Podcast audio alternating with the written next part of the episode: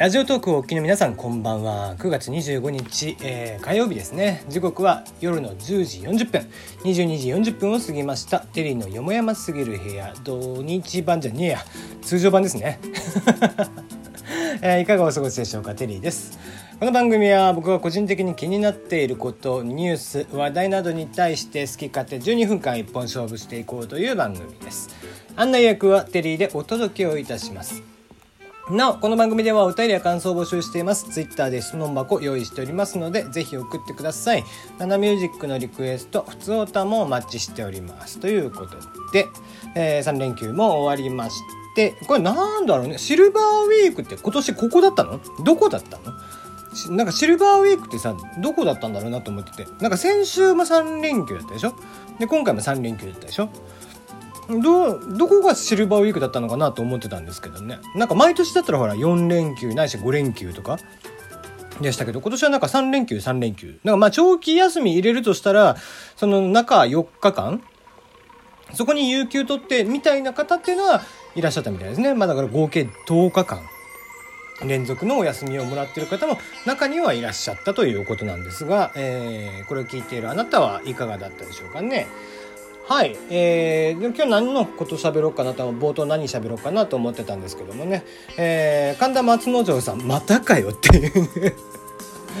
えー、過去分のねラジオをずっと聞いてたんですけども、えー、なんか弟弟子の方が入られたというのを、えー、5月ぐらいかな、ね、におっしゃっていて。であ弟弟子の方入られたんだと。今までねあの全国にその講談師っていうのは80人しかいなくて。でその中で女性がまあ、えー、半約半分ないし6割ぐらいか。で、えー、男性の講談師で一番年齢が低いのは、えー、私ですって言ってた今までのボケがもう潰されたと。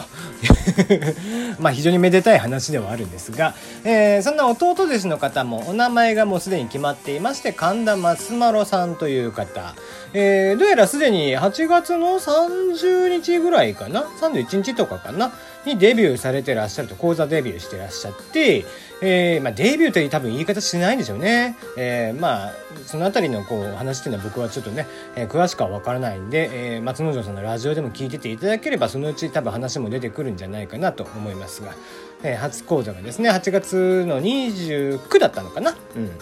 であのもともとその松之丞さん曰く、まあ、役者さんとかをねされてたということでで、えーまあ、役者志望の方だったということでで、まあ、非常に話の飲み込みも早いようでで、えーまあ、見られた方の感想、まあ、前座っていう扱いなんですが非常にうまいと。えー、話し方も、えー、身振り手振りも上手でっていうことで軒並みこう好印象という感じですね。なので、えー、まあ松丸さんがね今後、まあ、松之丞さんと、まあ、もうまるでね陰と陽といった形ですよね。兄弟子弟弟子ではありますがキャラクターとしては多分陰と陽なんですよね、まあ、その辺りのね弟弟子の方松丸さんがねどういった、え感じの方なのかとかそういったお話であったりとかは、まあ、松之丞さんのラジオを聞いてもらえたらなと思うところなんですがはい。えー、んだんで、えー、じゃあ今日の話題に行きましょう。もう本当に漫画のようですね。えー、将棋の藤井聡太七段、新人王決勝戦進出ということで、えー、最年少プロですね、将棋、えー、藤井聡太七段、えー、現在16歳。えー、この方が、えー、25日大阪市福島区の関西将棋会館で指された、えー、新人王準決勝こちらで、えー、青木未来さん五段ですね、えー、に、えー、114手で勝ちということで決勝戦に進むと。3月の「ライオン」という漫画がねありましてアニメにもなってますがそれの主人公であります天才高校棋士桐山玲君桐山玲君が新人王を取ったのが17歳ですか、うん、ここ1年生になるんだっけ？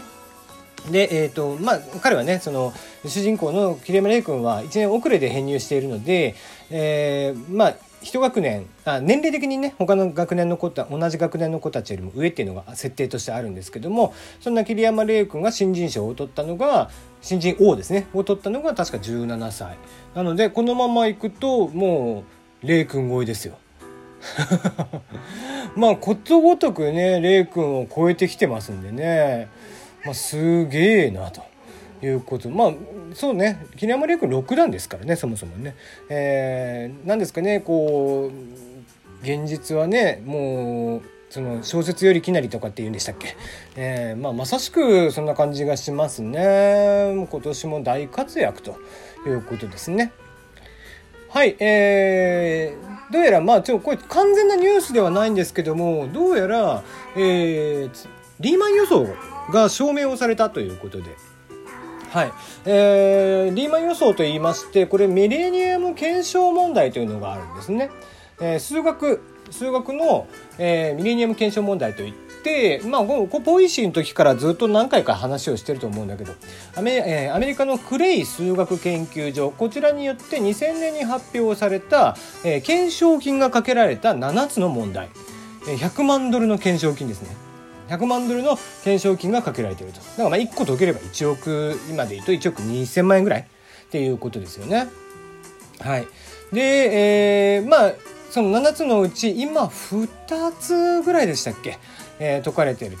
ということだったんですけどもどうやら、えー、そのリーマン予測という、えー、そのリーマン予想ですねというのが、えー、一つのうちの一つだったんですけども解かれたということみたいですね。はもうちょっとびっくりですね。まあこのねミレニアム検証問題というのがねもうさっぱりね読んでても分かんない。リーマン予想っていうのが、えー、どういったものかというとリーマンゼータ関数の非自明非非自明な0点 S は全て実部が2分の1の直線上に存在すると。もう何を言うとんねんって話なんですよ。もうあのこのレベルの数学になってくるともはやこうちゃんと国語も勉強していかないとさっぱり分かんないですよね。あ まあまあそんなねリーマン予想なんですけどもどうやら他の証明をしていてその結果に付随した形でおまけで見つかったとおまけで証明できちゃったということで。えー、まあなんかねもうさっぱり分かんないですけどもこういった形で自然なんか一つの謎がねまた解かれていくっていうのもちょっと面白みがあるなと思うわけなんですけどもねまあリーマン予想というので検索かけていただくと、え出てくるんじゃないかなと思いますね。はい、えー、時間があんまりないですよね。えー、何行きましょうかね。えー、ちょっと IT に近いですけども、えー、中国政府がインストールを共有する、えー、監視アプリ、こちら、えー、監視アプリから住民はどうやって身を守ればいいのかと。いうことで、えー、中国政府がですね、新疆ウイグル自治区、えー、こちらで、えー、スマートフォンに監視用アプリ、えー、ジングワン、ジンワンウェイ氏かなのインストールを、えー、強要していると報道されてます。すごい世界ですよね。